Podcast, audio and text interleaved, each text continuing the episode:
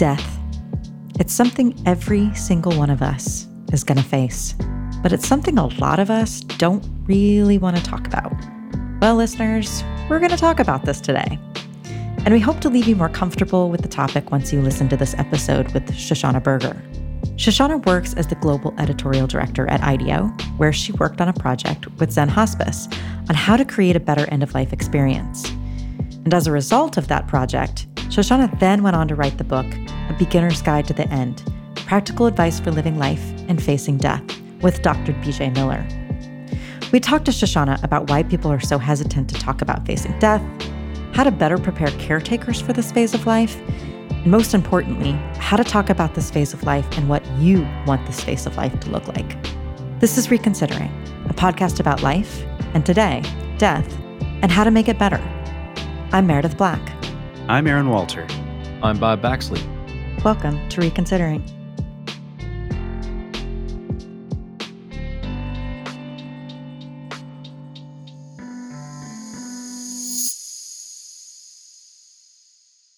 I'm Shoshana Berger. I am the co author of a book about the end of life experience called A Beginner's Guide to the End with Dr. BJ Miller.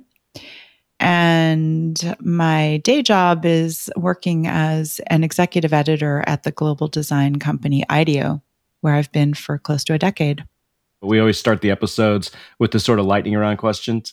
Yes. So we have some for you. So, oh boy.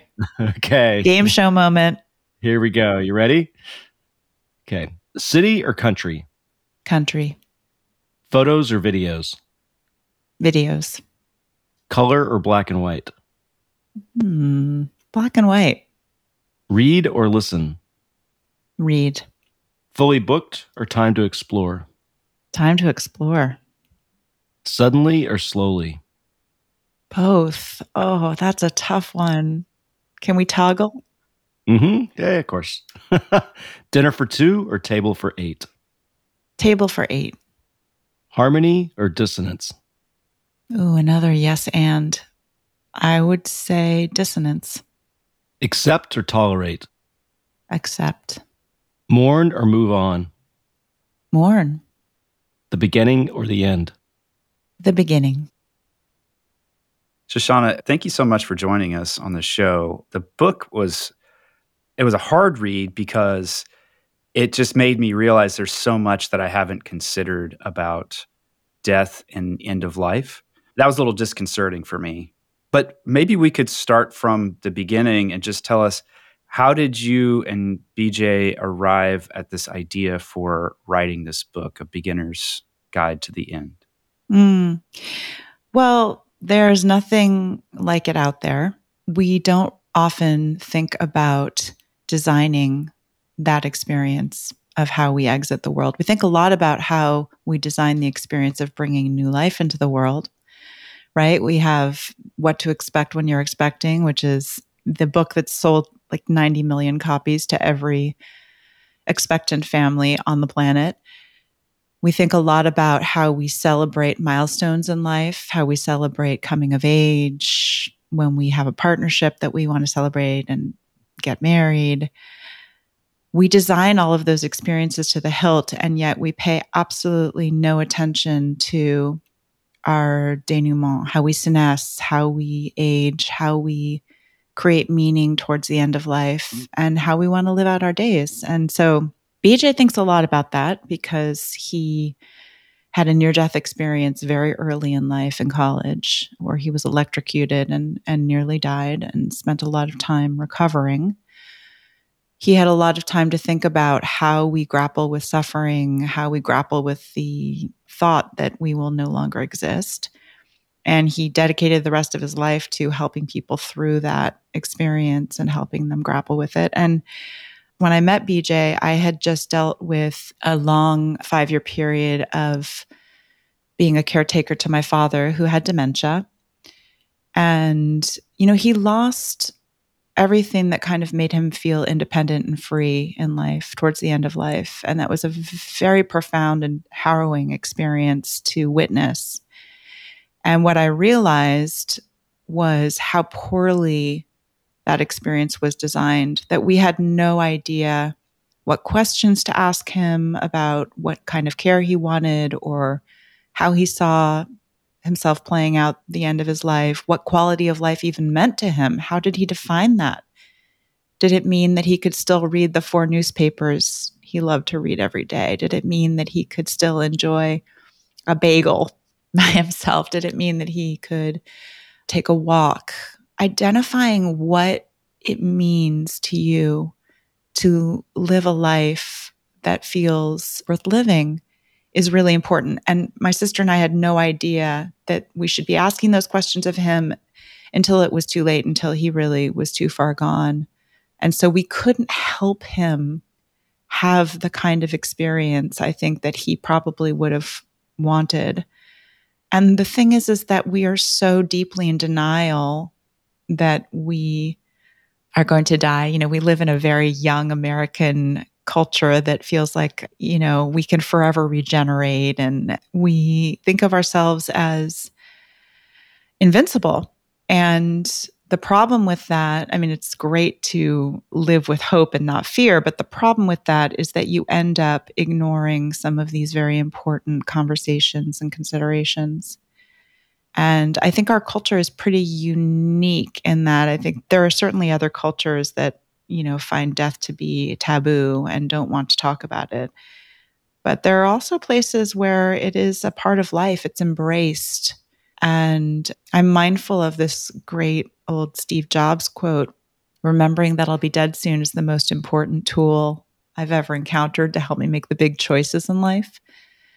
And I, I really feel like that's true that if we use the fact that we are mortal and will die as a foil and have it inform the choices we make in life, the way that we show up in life, our presence with other people, it can be a great teacher. So, anyway, I'm wandering a little bit, but BJ and I met right after losing my father, and I heard from him a very kind of bold new perspective on how we could design this experience. And I said, more people need to hear this. This needs to be a conversation that our culture has regularly earlier on. And let's do a TED talk. So I did help him a little bit with that. And then we pitched the book on the other side of that. Shoshana, this book, thank you so much for writing it. I strongly believe everybody should have a copy of this book. And I think that people should have it earlier in their lives versus later in their lives. I am in that kind of sandwich generation right now where, you know, I think this is a topic that I think about a lot and I didn't have the resources for it. How do you think we can start to normalize this conversation? just as we do when babies are born and like you said milestones happen how do we normalize this especially with the stigma around defying age and kind of what we go through on a daily basis? Well there are lots of moments in life that are a great opportunity to bring this up. And you know we talk about these milestones throughout life where it feels like a natural moment to have this conversation. Uh, for example when a kid goes and gets their driver's license at the DMV and they're asked whether or not they want to be an organ donor, I mean, that's a pretty intense choice for a 16 year old, right? Like they have to consider getting in a catastrophic accident and giving their organs to save someone else's life. That's a great moment for a family to have a conversation about what it means to think about, you know, all the kind of affordances of life. Every time we get into a car, every time we step out the door, really, we don't know what's going to happen. Life is quite random, quite unexpected, full of twists and turns. And, you know, it's good to think about these things and not in a morbid way, but just in a way that, you know, this is preparing you for what life might bring. And so having a conversation at that moment feels really rich. We talk about of course, when you have a child, thinking about, you know, how do I protect this child? How do I make sure that they end up in the right hands should anything happen to me? This is, of course, a moment when people end up doing their paperwork and getting serious about all of the logistical things that need to happen when you're caring for another human being in the world. We talk about the moment that kids graduate from college, which this is a, you know, a little secret of HIPAA laws, but once your kid turns 18, you no longer have access to their medical records. Mm. And should something happen to them and they end up in the hospital, you know, doctors really, there's no responsibility for them to involve you in that medical care. It's really the child's responsibility at that point. Unless the child has a living will or, you know, a statement that says, I am making my parent my healthcare agent. So that's a moment where you want to have your kid make you their healthcare agent and make sure that you still have access to their healthcare path. So there are many, many different opportunities throughout life when you can bring up this conversation. And it can be really tricky. I'll just say that, you know, many people are afraid of the conversation, don't want to have it at all, and will do everything to avoid it. My mother is included in that list. And I've had to find some side door ways of having this conversation with her as she ages. And Meredith, you know this, you're in the sandwich generation as well, where you're thinking about how you might talk to your kids about this, but then also talking to your aging parents. So, you know, my mother wants to live forever. And when I asked her about what medical intervention she might want at the end of life, I was quite shocked by what she said. She was like, I really want you to try to keep me alive at all costs and do everything you possibly can. And here I had just written this book about the possible hazards of that and how, you know, when you have a lot of medical intervention at the end of life, it can create a lot of suffering for people. And people don't know that. They're not aware of what those interventions can do to a body that's quite sick. So I kind of walked her through that and I said, you know, mom, being intubated, for example, being kept on a breathing machine, things like that, you know, those things are last resorts and often don't have great outcomes and can really create a lot of suffering.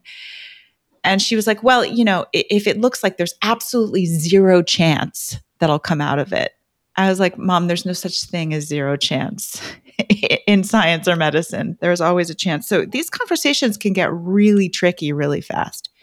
And so what I ended up doing was taking a side door. And what I mean by that was I said, Mom, let's talk about some of your early life and early childhood experiences because I feel like I don't know some of those stories about when you were growing up in Brooklyn as her parents were immigrants to the United States from Europe right during World War II. And she grew up with parents who didn't speak English as a first language. And she had to be, you know, a conduit to arriving in America and, and assimilating.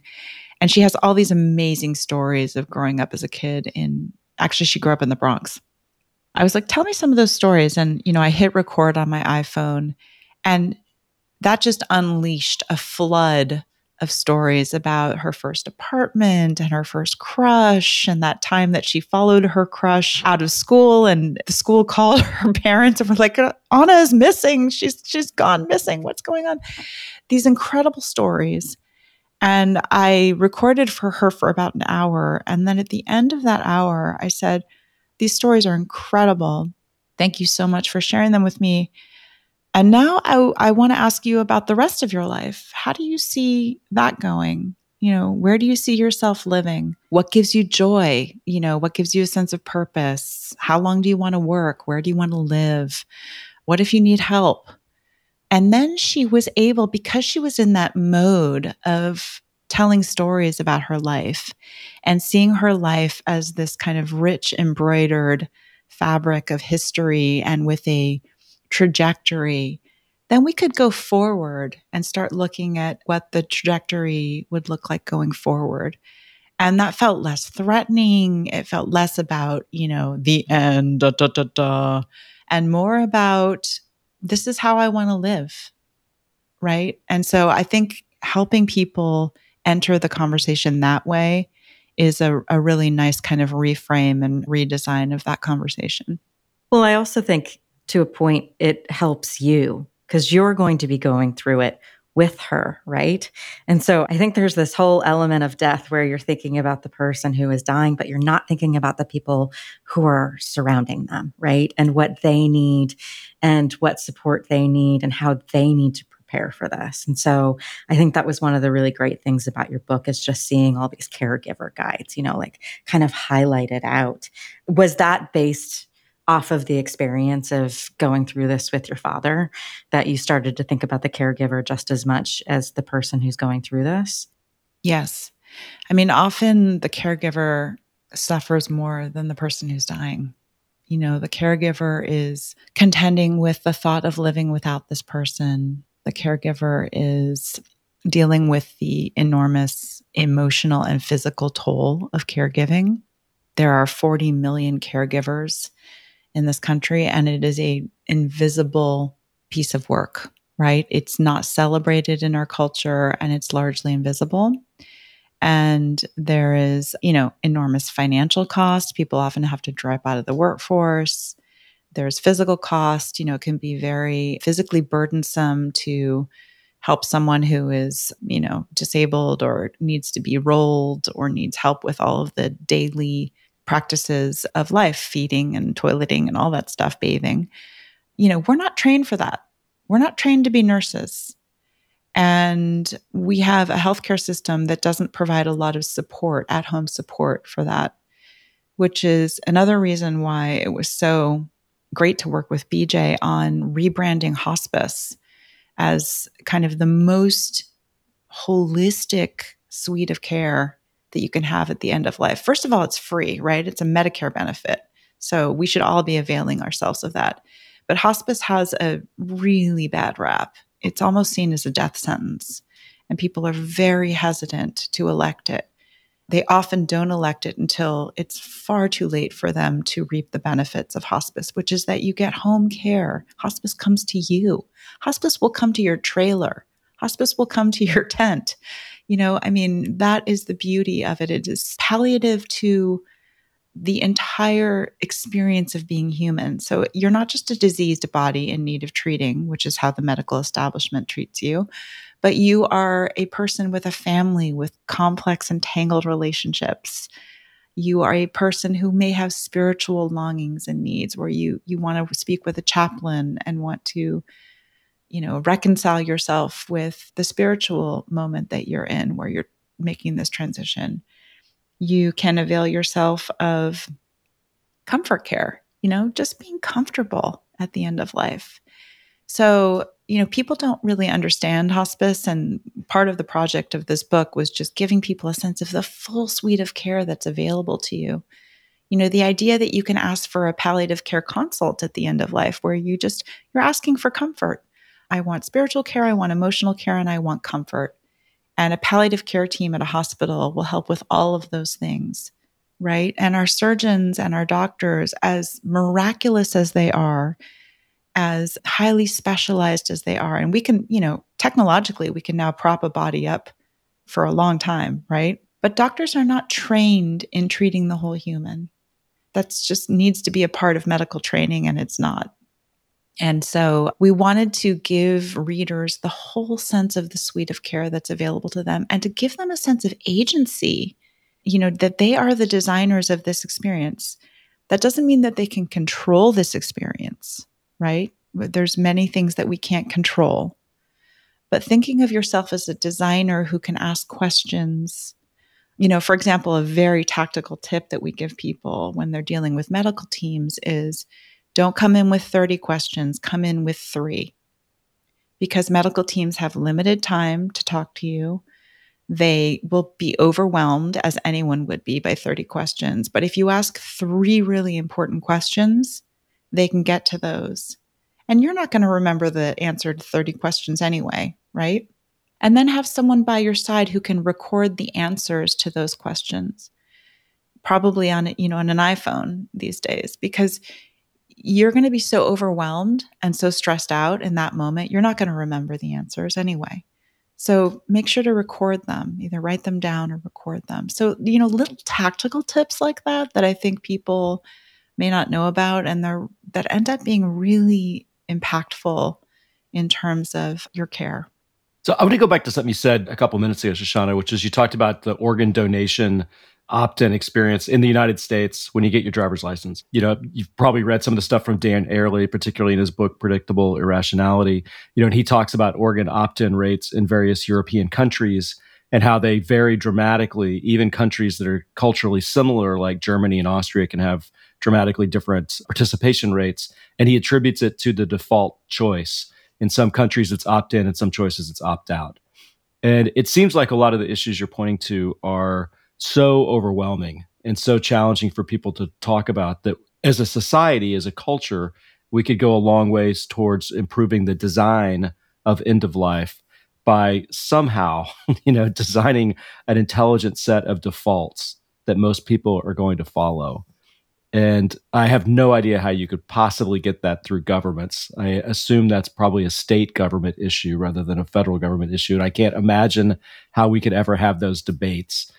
But I'm wondering, like you you highlighted a couple of points around like opt in to hospice. Like that could just be yes, you're opting into hospice. When you turn 18, yes, your parents can still have access to your HIPAA records for some period of time. I mean, are there other inflection points in the experience that you think if we just switch the default, things might be better for people? Yes, absolutely. And I love that you asked that question because these things do need to be operationalized in a way. They need to become a part of our lives, right?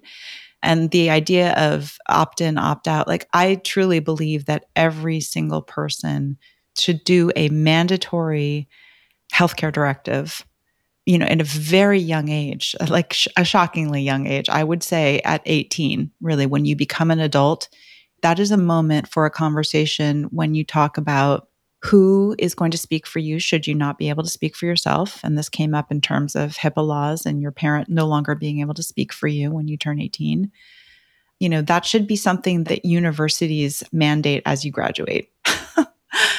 as you graduate, it's time for you to think about the entire arc of your life. And you're about to go into a career, you're about to go out and meet the person who you might spend your life with. You're also going out and taking responsibility for yourself as an adult. And that means taking on some of the mantle of responsibility. You know, with great power comes great responsibility. And so, yes, fill out your advanced healthcare directive when you graduate from college. I think that there are, uh, you know, moments when, as you age, you should think about what your belongings and what all of the accrual of your life look like. So there's this gorgeous book, The Swedish Art of Death Cleaning, written by an 80 year old woman who talks about how it is your responsibility as someone who is in the last chapter of life to look at all of your accretions, all the stuff you've built up around you, and think to yourself, what am I leaving behind? We all know we can't take anything with us, right? so, what am I leaving behind for my loved ones to deal with?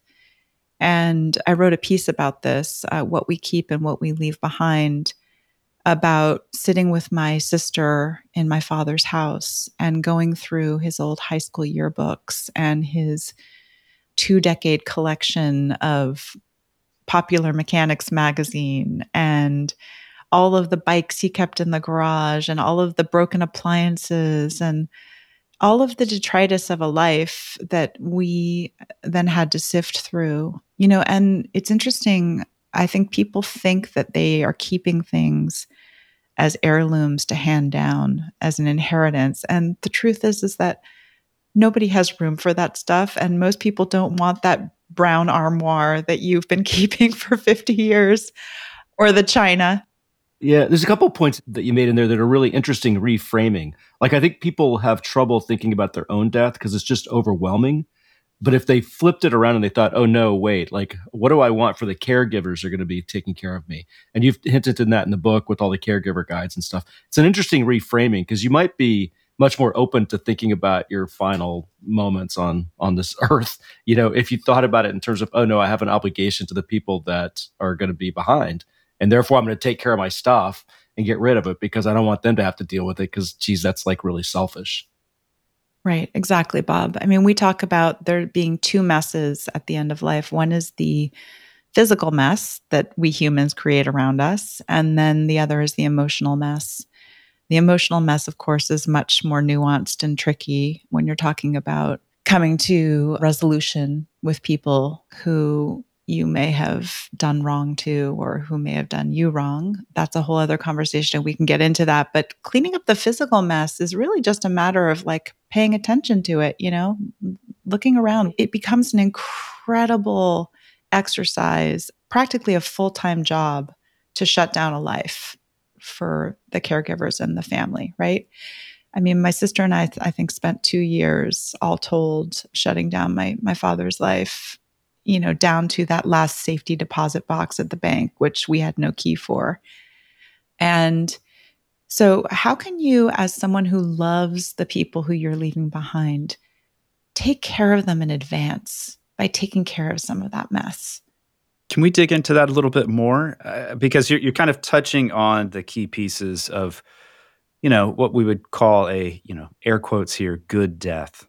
What does a good death look like? And and I know that the book describes that in great detail. And in many ways like it was both comforting to know like here are the pieces and overwhelming because i felt like so many of those pieces i hadn't accounted for. But from the individual so thinking about listeners who are pondering what does my exit look like? What are the buckets the elements of, of a good death? Mm. well might rephrase that a little bit, Aaron, because, you know, I think having the expectation of having a good death is a lot of pressure. death is something that happens to us that we can't really control, right? And I think thinking of creating meaning and a sense of having thought through how you want to live out your days is maybe a better reframing to a good death. Because, you know, this was actually a relief to me. I mean, oftentimes when people die, they are already in a state of unconsciousness or they're asleep or, you know. So, how you define a good death, I think, to me, is how you define a good end of days. Like just thinking about the most that you can have with what's left, right? So, what's important to you? For some people, it's being in nature. For some people, it's being with their loved ones. For some people, it's just having moments of laughter. For some people, it's watching a game. You know, everyone has a different definition of what quality of life and what good looks like. So I, I would say thinking about bringing that kind of sense of meaning and purpose to your days in the end is maybe a reframing for a good death. So that's where I would start. And, uh, you know, I would also say that one of the most important things that I learned having experienced the death of my father was that I really needed to be in conversation with him about that much earlier on. So, the more that we can design some times to have these conversations, and sometimes it happens at unlikely times, like when we all get together around holidays, you know, we have to carve out some time to just have conversations about you know how we live. Again there's so many pieces to this. There's the medical piece of this and how we interact with healthcare. There's the family piece of this and how we have conversations with each other about what we want our days to look like. And then there's a very personal deep and personal thought about this which is you know what is meaningful to me? What do i want my days to look like I like that you flipped the question on its head. It's less about a good death because you're right, we have no control. And that's what makes death scary to most people, me included, is I don't know when, I don't know where, I don't know how. And I can do some things in life to try to prepare for that, but ultimately like it's out of my hands but reframing it of what is a good life is really great. Uh, have you listened to Anderson Cooper's podcast? He has a, a, podcast, All There Is, where he talks about the final days with his mother. And her last two weeks, he said, were the best days that they ever had together. And they just spent so much time laughing together, talking, watching movies. And I mean, to me, that's just like what a precious wonderful way to say goodbye, to be present, and to pass. No, it's it's so true, Aaron. I mean, to me, some of the most intimate moments I ever had with my dad were very quiet moments at the point where he really could no longer speak in an intelligible way. What was left to do was sit on the couch together and hold hands and watch my children play, or to just lie in bed and watch TV with him. And those were moments I had never really had with him in life. I had never just sat on the couch and held hands with my father in life. But there's a tenderness and an intimacy that comes with people losing some capability where, you know, those roles flip and the daughter becomes the parent and the parent becomes the dependent. And you start to feel the enormous responsibility of that and also enormous gratitude for when it was the other way around. You know, you start to remember this person took care of me, brought me into life when I was utterly useless, right? Carried me around like a loaf of bread, taught me everything I know, helped me learn how to walk, helped me learn how to be in the world. And now it's my turn to help them. And now it's my turn to pay back with enormous gratitude and be their caretaker and help them interpret the world in the way that they can right now, which is which is limited. But he can still appreciate watching my children play. We think about death as this catastrophic experience and and so deeply sad and so full of loss and of course it is many of those things, but it's also full of so many gifts that that sense of what matters in life. I mean, after my dad died, I walked around in a in a raw unguarded state that I really wish I could reclaim now. I mean, I looked people in the eyes in a different way. I stopped and paused and said hello and goodbye to people in a different way. And I tried desperately to hold on to that feeling of presence that you have right after someone dies because it strips you of all of the bullshit. you know, it centers you in what really matters. It's really something else. I would imagine some of you have experienced this, but a friend of mine talks about it as kind of the, almost like the shock of walking through a plate glass window that you didn't know was there. And you're on the other side, and this shocking thing that has just happened, and it completely changes the way that you see everything. And you're able to get to what really matters much more quickly. We'll be right back after this word from our sponsors. Meredith, I've recently become a really big fan of Athletic Greens and their product AG1.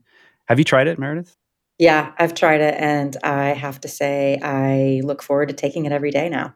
Yeah, for me, you know, the idea of having one super research drink that has everything I need, it's got all the vitamins and minerals that I need, prebiotics, probiotic, it's good for gut health, you're keeping your immune system tuned up and just like feeling your best the idea of that being in one single drink that I can take every day in the morning is very attractive.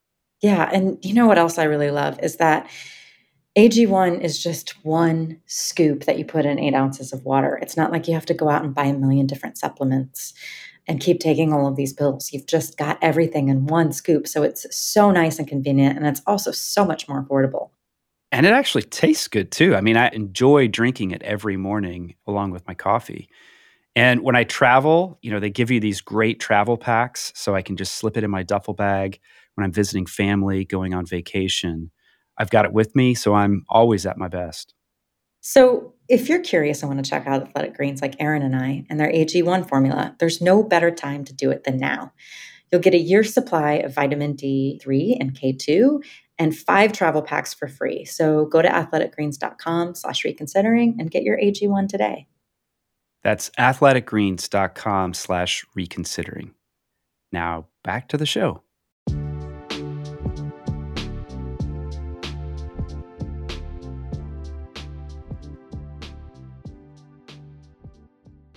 How can we shift the way that people think about death? I know that you mentioned this in the book a little bit, but instead of it this being this fearful thing, everybody goes through it.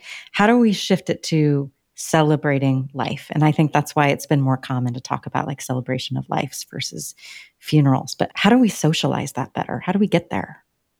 Well, I love the practice of having early celebrations of life. An old boyfriend of mine who was dying of pancreatic cancer threw himself a ginormous party and invited all of his friends. And it was such an incredibly joyful thing to have a living wake. He had music and, you know, plenty of drinking, and people just got on stage and celebrated him in a very public way. And he just sat there and let it all pour over him.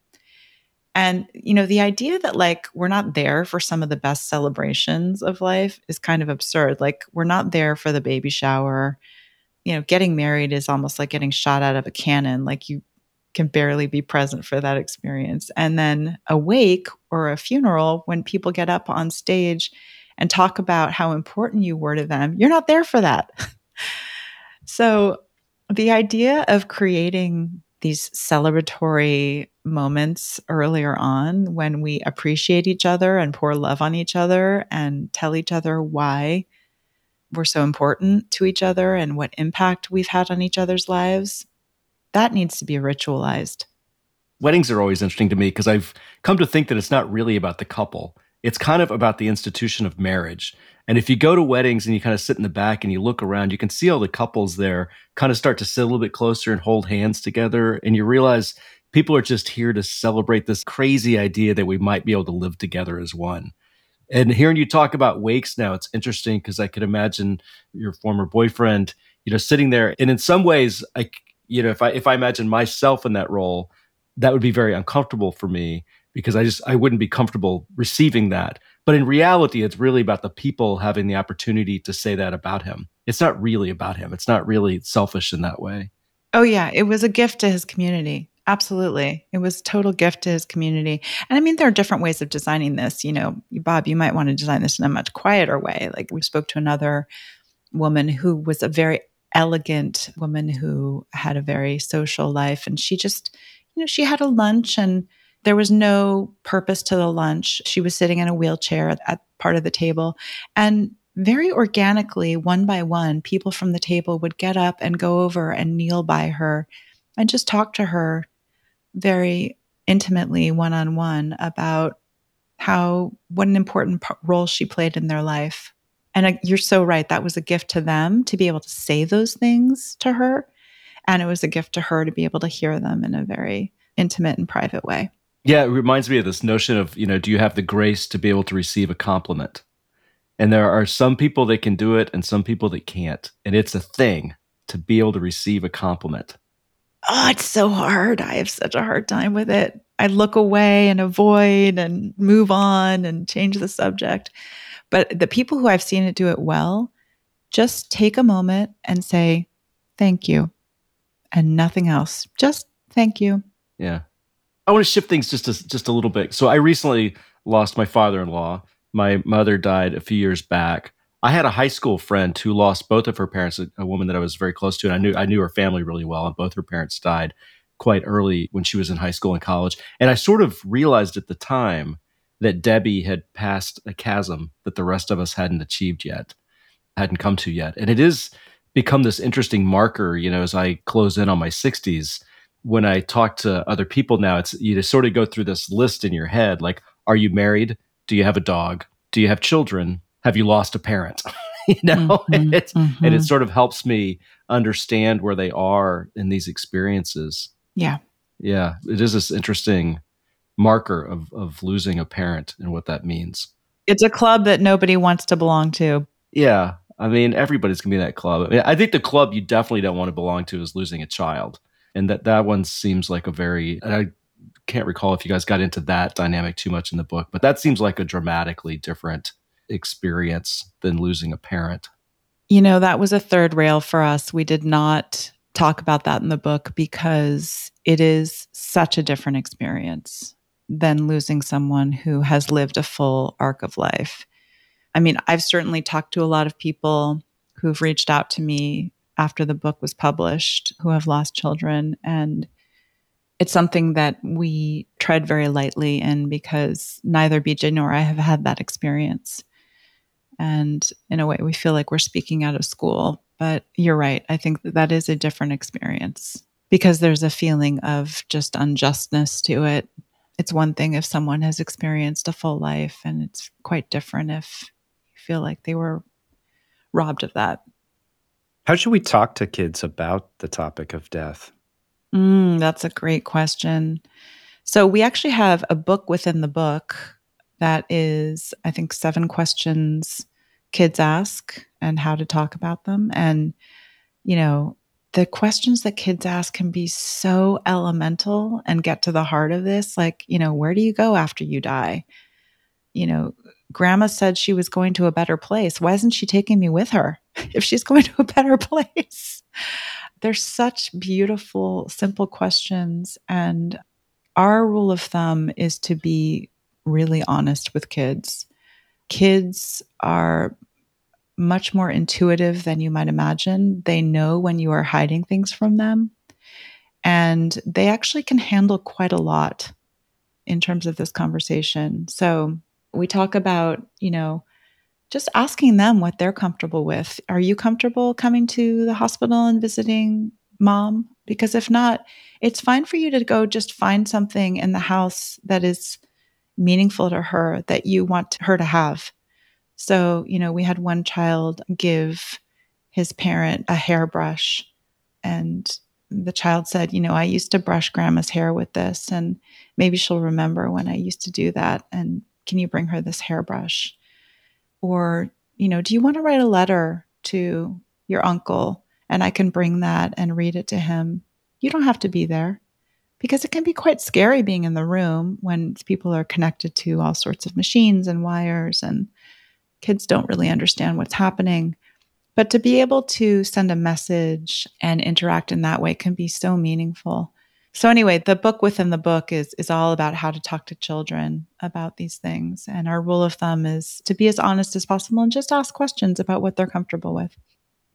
I love that. And I totally agree with you that kids can handle more than we anticipate. I remember being 6 and going to the first funeral that I'd ever experienced, kind of my first confrontation with death. My aunt Cecil, who I loved very dearly, and it was an open casket. I grew up Catholic, and that's you know, so that that really threw me. It was like, hey, there's Cecil, but she's not there. Like something's not right. And I asked a question, which evidently was a faux pas because I got shut down right away. I asked my mom and my other aunts, who's going to die next? Because I just I didn't understand. Like, wait, this happened. Like and this happens to everyone. So how's this going to unfold? And am I am I in line as well? And uh, I got nothing. I got nothing at all. So yeah, I think it's it's valuable to talk to kids. Yeah, that's a missed opportunity because I think those are moments when you can say, you know, yeah, you know, so here's what death means. It means that the normal functions of your body are not working anymore you know you're not your heart isn't beating and you're not able to breathe. And we don't know exactly what the experience is but we know that it's really a peaceful experience. It's kind of like sleeping and it happens to all of us. It's nothing to be afraid of. And we're all together until the very last moment. And you're going to be surrounded by love.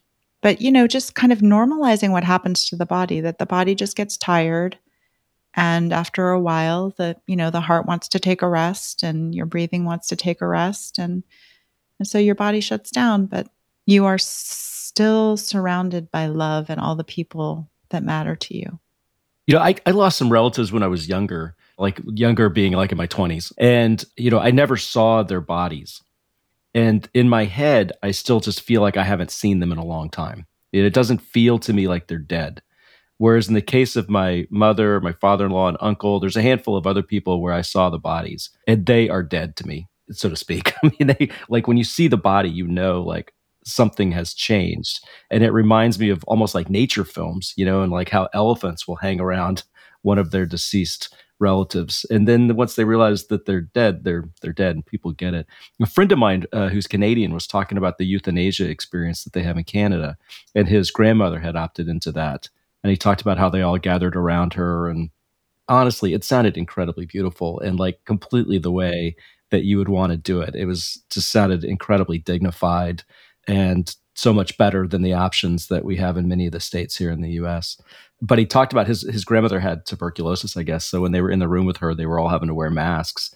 And then she died, and like 30 seconds goes by, and the doctor was like, "We can all take the masks off now." You know, and he had this great phrase. He said it was really profound how quickly she went from being a person to being a corpse, and it just reminded me of you know seeing my mom when she died, and that transition was was instantaneous. Like you know that they are gone somehow. Yeah, you're absolutely right. And, I, you know, we have gotten out of the practice of sitting with the body. I mean, that was how we died 100 years ago.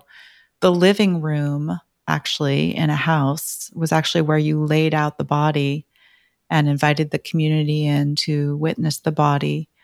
And it was just an everyday fact of life. You saw, you know, more rural life, you saw animals die you know, in their corpses. You saw family members die. You sat by the bed. And it was a very tangible, palpable experience. Now we cordon death off in ICUs.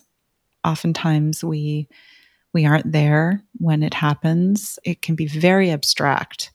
And I think you're right. It's very hard to process and to get to that real kind of threshold of grief when you know you haven't seen it it's hard to process and you know one of the things we advise people in the book is to know that you do not have to rush to have the funeral home pick up the body we knew nothing about this when my father died. I mean, my sister and I actually sat down in the room where he lay cold at the computer and Googled, What do you do after someone dies? we didn't know to even call a funeral home. but the other thing that people don't know is that you have time if you need to sit with your loved one and just stroke their head, hold their hand, dress their body. That is all within your rights, you know, and we give very tactical advice for, you know, how if you want more time with that person, you can keep the body, you know, preserved. You can get uh, dry ice and things like that. There are things you can do. But there's a story in the book about a woman who called the funeral home and said, I'd like for you to come pick up my husband now. And when the funeral home arrived, her husband had already been bathed and dressed up in a three piece suit with a dapper little hanky and his watch chain. And they said, Well, you know, we usually do this. How did you do this? And she said, Well, I, I you know, he died on Tuesday. So I've had two days and she had just taken her time in you know sending him off in the way that was important to her which is how he wanted to show up in life in that suit with his watch chain and his hanky and that can be such a beautiful moment and there are many many traditions that have this practice you know i'm jewish and we, there's a practice of bathing the body right after they die and dressing the body in a white cloth you know, the feeling that you're kind of going cleanly out of life into what's next in this white garb. And those can be really meaningful, beautiful rituals which help you process that transition. I'm wondering if you could talk about kind of the next phase that comes after that, which is mourning. Because in the same way that we've sort of stopped hanging out with the body, so to speak, and you know, really recognizing that transition, we don't really have these official periods of mourning. And again, like my father in law just died a couple of months ago as we record this. And I think my wife is struggling a little bit, like with what are the public symbols of mourning and how are people around her supposed to think about that? And it's sort of like, well, it's been two months. Are you over it yet? You know, and there's there's no like as a culture, we just don't have a way of thinking about mourning. Oh, yeah, it's so true. And first of all, I'm so sorry about your father in law. And this is another thing that we have really lost as a culture. We've lost these public signs of grief. You know, you used to hang crepe in the windows and wear black, and, you know, there's a practice of kind of ripping your clothing. There are so many beautiful practices that are a public exhibition of what you've just been through. And the problem with not having those is that we end up in this place as grievers where we're never sure like you know can i talk about this? Is this person going to receive this well? Is this going to make someone super uncomfortable? They're not going to know what to say. It's going to be so awkward. And so we end up just kind of walking around holding this grief and mourning to ourselves. And i really really truly believe that this should be a community experience that we should make space for it as a community and we talk a lot about, you know, like what to say to a grieving person because that can be very hard to figure out too. You know, we just like fall all over ourselves. You know, we don't know what to say. And some really powerful things I think that I've heard have been helpful to mourners have been to say, you know, just like, I hate that this is happening to you. I hate that you're having to suffer through this loss. And I would just, I would love to hear some stories about your father or your uncle or your child sometime, you know, just to keep that memory alive. Sometimes people end up making the loss about themselves because they, they just don't know how. Like, this is so hard for me. I can't i'm so shocked by this. And we really encourage people to think about these kind of circles concentric circles of grief that the mourner is at the center of the circle and the next circle out is family members immediate family members who are grieving and the next circle out is community and the next circle out is coworkers and that everyone in those outward circles are there just to give to the inner circle. That, in, in other words, it's not about their loss, it is about the inner circle's loss. And to think in that way is also a reframing. So, for example, asking the grieving person, what do you need right now? I'm here. What do you need right now? I can I can do anything. And of course that comes from a great intention of wanting to help. But that also puts the burden on the griever to think about what they need in the moment when they are crushed with grief, immobilized with grief. So instead of asking what they need, just make some assumptions and show up. Show up with a hot meal. Show up and say, you know, I'm on my way to the grocery store. I'm going to pick up some things. You know, just give me your list show up and say, you know, I would love to spend a couple of hours doing some laundry for you. So, you know, instead of asking the question, just showing up. I want to flip this a little bit on its head here. One of the things I really struggle with is, you know, when I've had people in my life who I know are dying, I'm afraid to go see them because I feel absolutely unequipped. I don't know what to say. I don't know, like, I can't comfort them. I don't know what to do. And so therefore I kind of default to I'm nothing. And I would like to be better at that. How might we be better when we know someone is dying?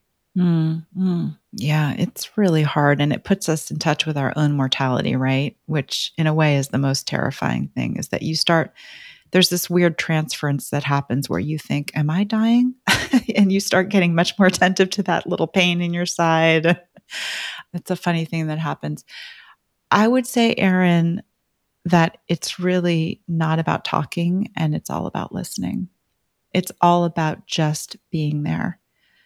And this is something that I really had to learn with my father was it was no longer about you know asking what he needed and asking him how he was and how we could fix things for him and it was just more about sitting there slowing down and listening and being there. And I think we underestimate how much people just need presence and to be listened to in those moments. And it's not about anything that we could possibly say, right?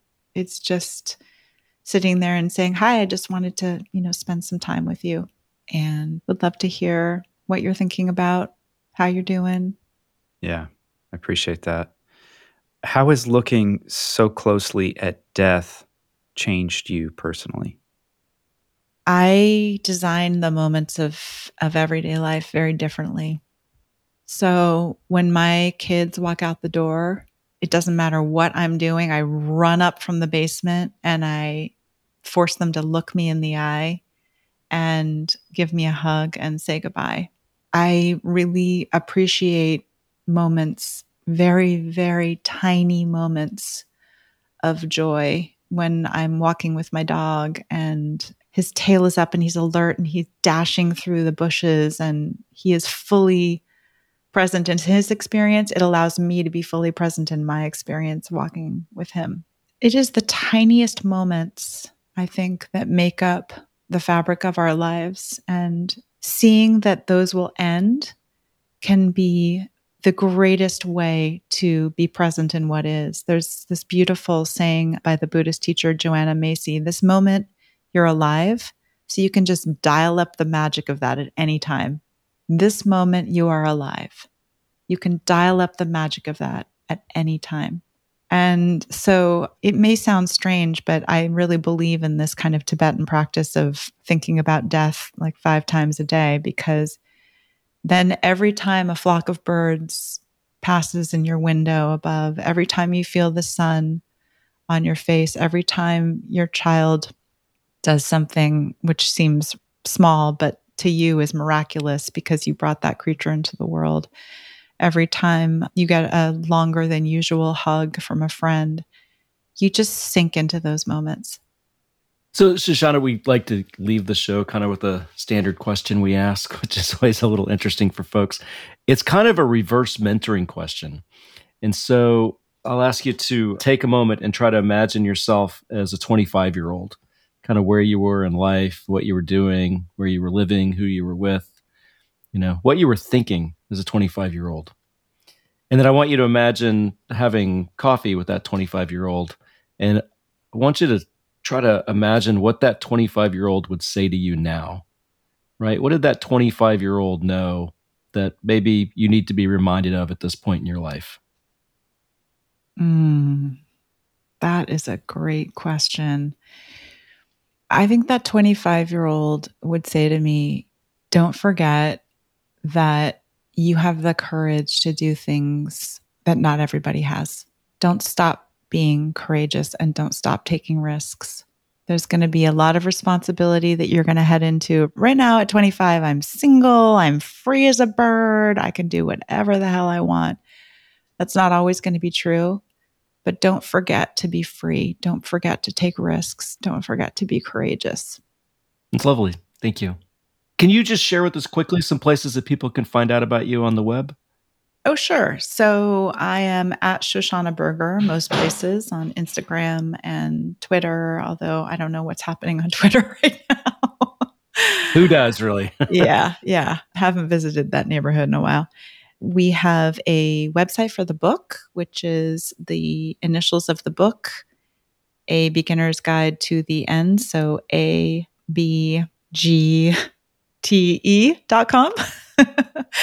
and you can certainly find me at IDEO. I, you know, you'll find my my whole other life there as a designer and a storyteller. And, you know, IDEO is still really interested in leaning into the design of this experience. So I try to make this both personal and professional and work with, you know, people out there who are interested in thinking about how we age and what that experience looks like. Fantastic. Thank you so much for being on the show. Thank you so much. This was a great pleasure. Thank you for inviting me on.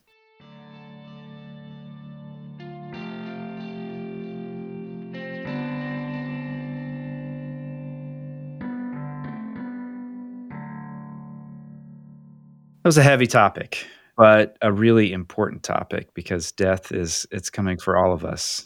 Meredith, start with you. What were your takeaways from what we heard from Shoshana? Well, my first takeaway is I need a nap. That was a lot. However, I feel better coming out of this conversation, just knowing that I'm a little bit more equipped to talk about it, to handle it, to address things.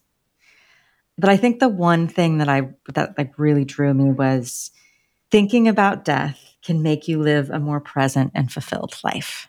And when Shauna said, you know, she thinks about death five times a day, or she thinks about them during these significant milestones in your life. She's right. I think we just take so much for granted and we assume that we're going to have it tomorrow and, and the next day and the next day. And just kind of made me change my mindset a little bit to realize you got to live every day to the fullest because you don't know when it's going to be your last. Yeah, absolutely. Bob, how about you? Yeah, I'll, I mean, I'll echo what Meredith said. I'm not sure that you have to be so morbid to be thinking today could be my last. But there is something about knowing that death comes for us all and that it's omnipresent that I think might help you focus a little bit and make you have more gratitude. You know, she had this great quote at the end. It was, uh, "It's the tiniest moments that make up the fabric of our lives." You know, and, and I, I think we're recording this close to the holidays, and I, all of us are going to be making pies and sitting with children and sitting with loved ones. And, you know, the holidays are actually kind of these tiny moments of doing things together. And there's no reason we couldn't be doing those tiny moments and really enjoying them and having tremendous gratitude for them all the time. I think probably my main takeaway, and again, I've, I've been through this recently and then also a few years back with my mom. So the topics while it's heavy, it's not unfamiliar to me. So I think about it a little bit differently, having dealt with it directly. What I really liked about some of the stuff Shoshana was talking about is trying to flip it into a design problem. You know, and I, I think of design as almost this philosophical approach to how do we live with intention. And this is almost like, well, how do you how do you live with intention, including how do you die with intention? So I liked that framing of it. I also really liked where she ended up with that a lot of dying is thinking about the people you're leaving behind. What can you do to help them? And I think you can help yourself switch out of this selfishness, you know, self-centered approach to dying and and all your fears and like I don't want to confront dying because I'm afraid of it or I don't want to deal with it. It's easy to put off. You know, if you think about that from your point of view, then it's easy to put off, you know. But if you think about it from the point of view of those that you care about that are going to have to take care of things after you're gone, you know, I suspect you would engage with a lot of the questions and issues and challenges more proactively. Yeah, that that quote, it's the tiniest moments that make up the fabric of our lives. I feel like hitting like the you know, what is probably the midway point of my life has connected me with that a lot more. You know, a while back we talked to Kieran Setiya about his uh, one of his earlier books, Midlife, and he pointed that out. Once you can see the finish line, your perspective really shifts. I've recently taken some time off and I feel like having my attention, control of my attention, has allowed me to connect with that idea that Shoshana was pointing out a whole lot better. I feel so much more present and aware of my kids, how they're growing and changing. You know, just like, I don't know, simple things of during the fall, walking my dog, the leaves coming down on us, you know, with the breeze. And I just, you know, I was dialing up the magic as she described that quote that she shared with us. I feel like I can do that better because I have my attention. So that's a takeaway for me. I liked how she flipped my question on its head. What is a good death? You know, her answer was, well, this is what a good life is. So that's a big takeaway for me. And also, there are some things I need to do to get my ducks in a row. I, I have a will, I have, you know, uh, power of attorney, all of those other documents and stuff. And I thought that was enough, but it really isn't. And I think I just need to have some open conversations too with my wife about, you know, here's what I would like. Here's how I'd like to think about this. Yeah, my wife and I went through this a few years back. And when you go to this, the family attorney, you know, they have a whole litany of questions. And many of them, actually, when it's you dying or your wife dying, strangely enough, those you can kind of get through. There's also this whole thing of, I can't remember what they called it. It's like the catastrophic plan, which is what happens if the entire family dies. You know, you're traveling together and a plane goes down. And that one was a little hard to get your arms around. The other ones, you know, there are people that manage you through these things. It's not like you have to sort out the whole thing on your own. Well, I have to say, I'm glad there's a manual out there. I'm glad there's a book that can just walk you through. Here are all the pieces. If you are, you know, going through this as a caretaker, if you are someone who is, you know, maybe gotten a diagnosis, because that is that's covered in the book too. Here's what you should do, and you know, the advice is don't do anything. Just you know, take a breather here so you can process that. It's great that they have written this book because I think it's going to help a lot of people. Well, look, as we as we close this episode, I will say that when you do think about this topic, and I'm obviously older than the two of you guys, and I still like to think I'm not quite at the halfway point because I sort of fantasize about how long I might live. But nonetheless, you know, you do start to see the end. You know, when, when people around you start to die, you see that the finish line's coming for you as well, and it does make you appreciate things. And so, not surprisingly, I appreciate you guys. I appreciate the opportunity to do this show. I appreciate the fact that people are listening to it. Hopefully, they're getting value from it. I'm very grateful to have the opportunity to talk about all these things together. Reconsidering is created by Aaron Walter, Bob Baxley, and me, Meredith Black, with editing help from Brian Paik of Pacific Audio. Original music for the show was written and performed by Kimo Meraki. You'll find a full transcript of this episode and all the links mentioned at reconsidering.org. If you've enjoyed this episode, hit subscribe in your favorite podcast player to catch future episodes and discover the treasures of the Reconsidering Library. To support the show, we'd be ever so grateful if you'd leave a review on Apple Podcasts or Google Podcasts. Your review will help others discover the show. And life, like the seasons, is ever changing, but satisfaction can be found every day when we tune in. Until next time.